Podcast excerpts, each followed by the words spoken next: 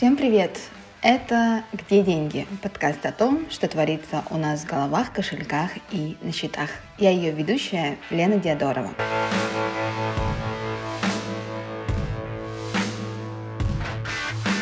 Я иногда могу шепелявить, поэтому заранее прошу прощения. Просто я сейчас прохожу лечение брекнями и тягами. И из-за этого некоторые звуки я не очень хорошо выговариваю. У нас с вами осталось не так уж много выпусков до конца второго сезона. Сегодня я хочу затронуть тему про инфантильную позицию и деньги. Я очень часто наблюдаю какое-то незрелое отношение к своим деньгам в очень разных ситуациях и очень разных людей. В чем это обычно наблюдается? Если мы откроем какой-нибудь финансовый форум, то очень часто до сих пор, даже до сих пор, даже в декабре 2021 года я вижу такие сообщения типа «А можно ли взять кредит и не оплатить?» Это вообще как? Что я тут могу сказать? Вообще я считаю, что потребительские кредиты в какой-то степени это зло. Еще большее зло, наверное, это кредитные карты. Потому что кредитная карта может сыграть роль замедленной бомбы.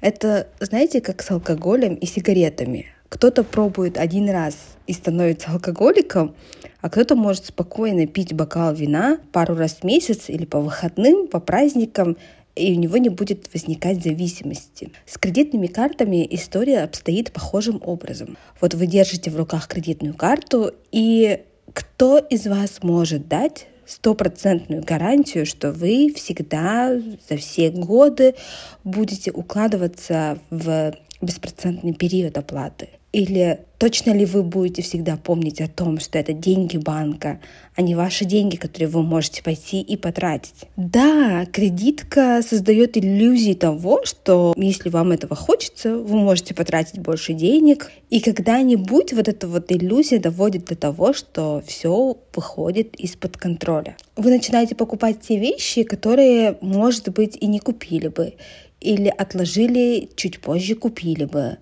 Например, мой знакомый купил беспроводные наушники с кредитной карточки, тогда как он мог, наверное, спокойно подождать до следующей зарплаты. А еще там, где одна кредитная карта может появиться и вторая, и третья.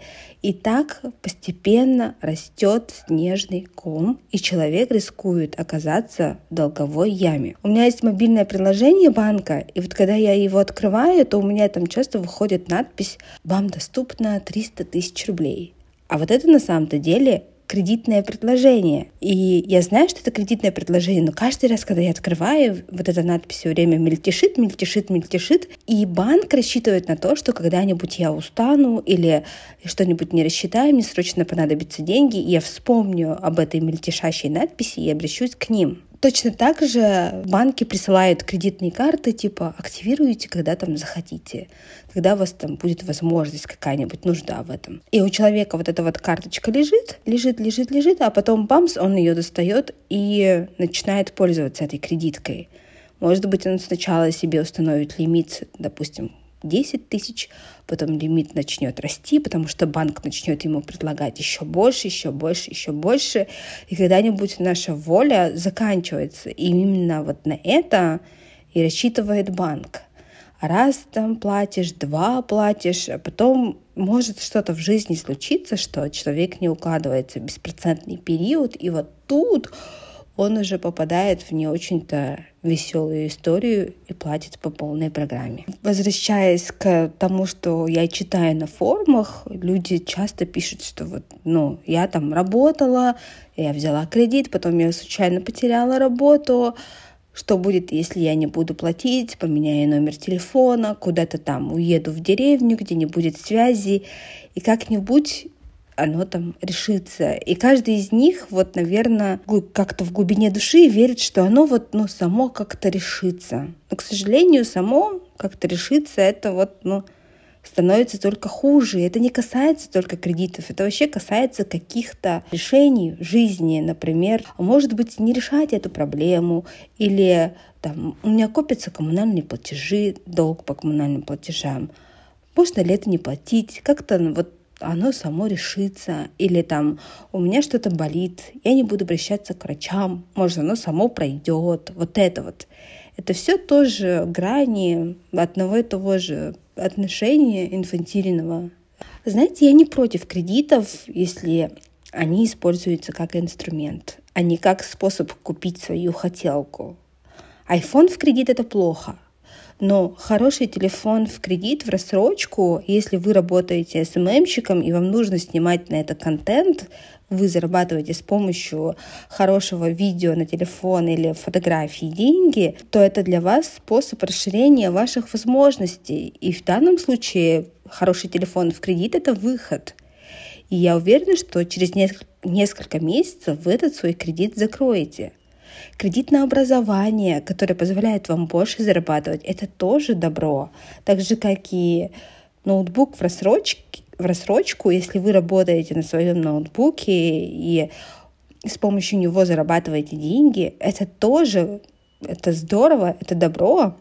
Ипотека, если вам негде жить, это тоже нормально. Опять же, нужно задаваться вопросами, что за этим стоит. Это действительно кредит во благо или же это блажь?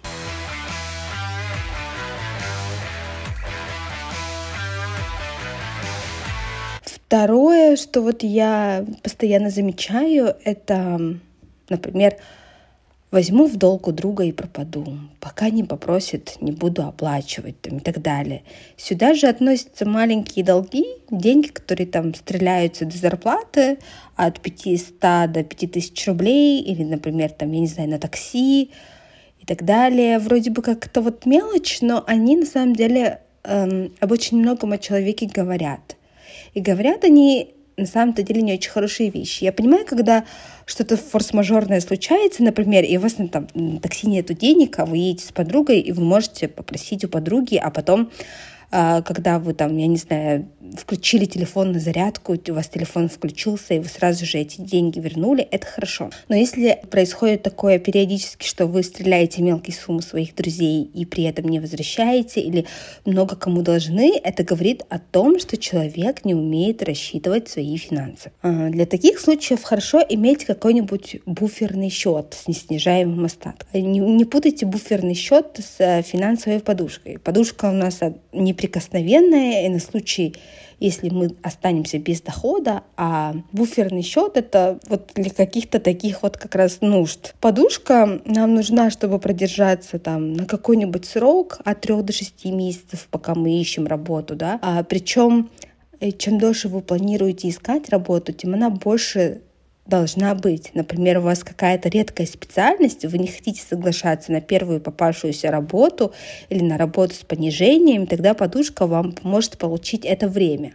А буферный счет – это как раз счет на случай непредвиденных трат. Неожиданно разболелся зуб, заболел питомец, и у вас на этом буферном счете, допустим, лежит 30 тысяч, и вы взяли, вытащили деньги оттуда оплатили текущие расходы, а потом со следующей зарплаты вы доложили туда деньги. И таким образом остаток не снимается. Вот так работает буферный счет.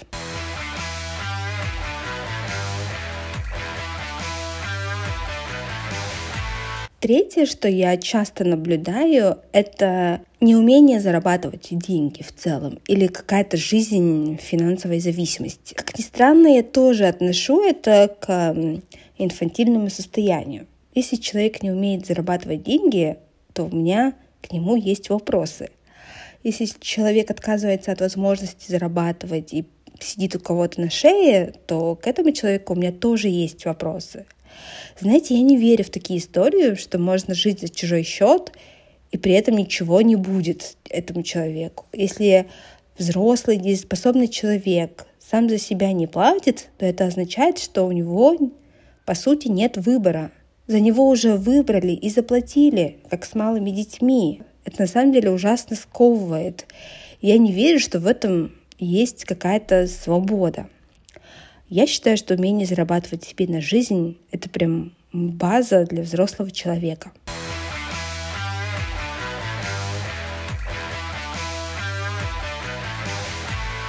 Четвертое мое наблюдение — это систематическая финансовая незабота о себе. У меня есть знакомые, которые предпочитают не задумываться о том, как сложится их финансовая жизнь и таким образом обесценивать свое будущее. Кто-то из них до сих пор живет мечтой, что вот я куплю квартиру, когда там заработаю большую сумму денег, сразу же куплю.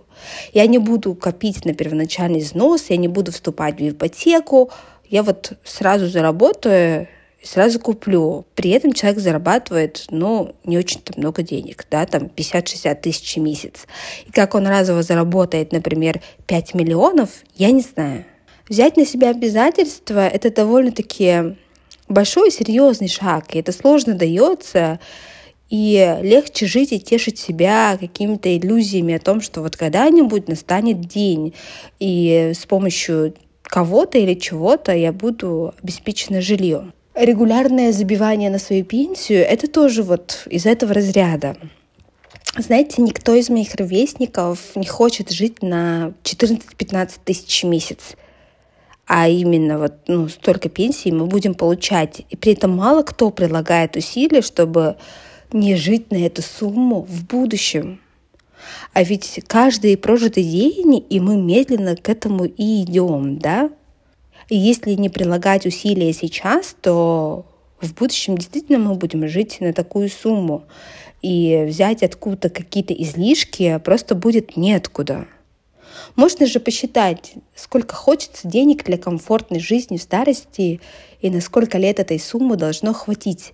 Это не будет какая-то эфемерная сумма из серии «Я хочу миллиард рублей». Это будет вполне себе реальная и достижимая сумма, сумма денег, которую можете заработать. Когда вы будете знать, что через определенное время вам нужно собрать энное количество денег, то дальше уже можно думать о том, совершать ли какие-то сиюминутные покупки, ввязываться в какие-то авантюры, да, потому что когда у вас есть конкретная цель, и вы видите, для чего это все делается, а цель позаботиться, например, о себе 60-летней, то Таким образом, можно стать гораздо собраннее и не спыляться на всякие мелочи. Сначала вы будете собирать там сумму на свою старость, да, я называю это еще пенсионный капитал, а дальше вы уже будете думать о различных инструментах, например, о страховках. А потом эти мысли помогут вам расширить ваш горизонт планирования. После этих мыслей уже начинаешь думать не только о том, как бы месяц протянуть и прожить, и даже не три месяца, да, а начинаешь оперировать уже годами. Меня вот, например, это заставило пересмотреть всю мою систему ведения бюджета, и я уже веду учет не по месяцам, а в разрезе года. Отсутствие финансовой подушки я тоже отношу к инфантильной позиции, потому что риск действительно велик. Если с человеком что-то случится, то он может рассчитывать только получается на милость других людей, на помощь друзей и так далее. И это, знаете, из серии там «Авось пронесет». Но эта жизнь может случиться все, что угодно. Мы не можем убрать все риски, но если есть возможность минимизировать будущие возможные потери с помощью денег, то это действительно стоит сделать. И финансовая подушка — это возможность купить спокойствие и время на самом-то деле.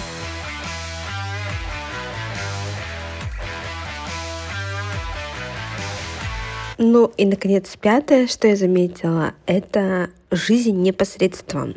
Я не знаю позиции инфантильнее, чем тратить больше, чем мы зарабатываем. В моменте это может быть весело, потому что, ну, все любят спонтанные какие-то поездки, покупки, эмоции с помощью этих покупок и так далее. Но в долгосрочной перспективе такое поведение часто ведет к какому-то финансовому краху. И тут мне хочется сказать, что весь наш третий сезон в 2022 году будет как раз посвящен о том, как жить посредством и как планировать свои финансы. Если вы прослушали подкаст до этого места, то я хочу вам сказать о том, что у нас в Телеграме есть комьюнити. Называется «Кошелек 30-летних». Мы там обсуждаем всякие разные финансовые темы. И там же я делаю анонсы наших э, еженедельных встреч которые проходят онлайн. Если вы хотите разговаривать о личных финансах, если вам есть что рассказать, обсудить, то ссылку на группу я оставлю в описании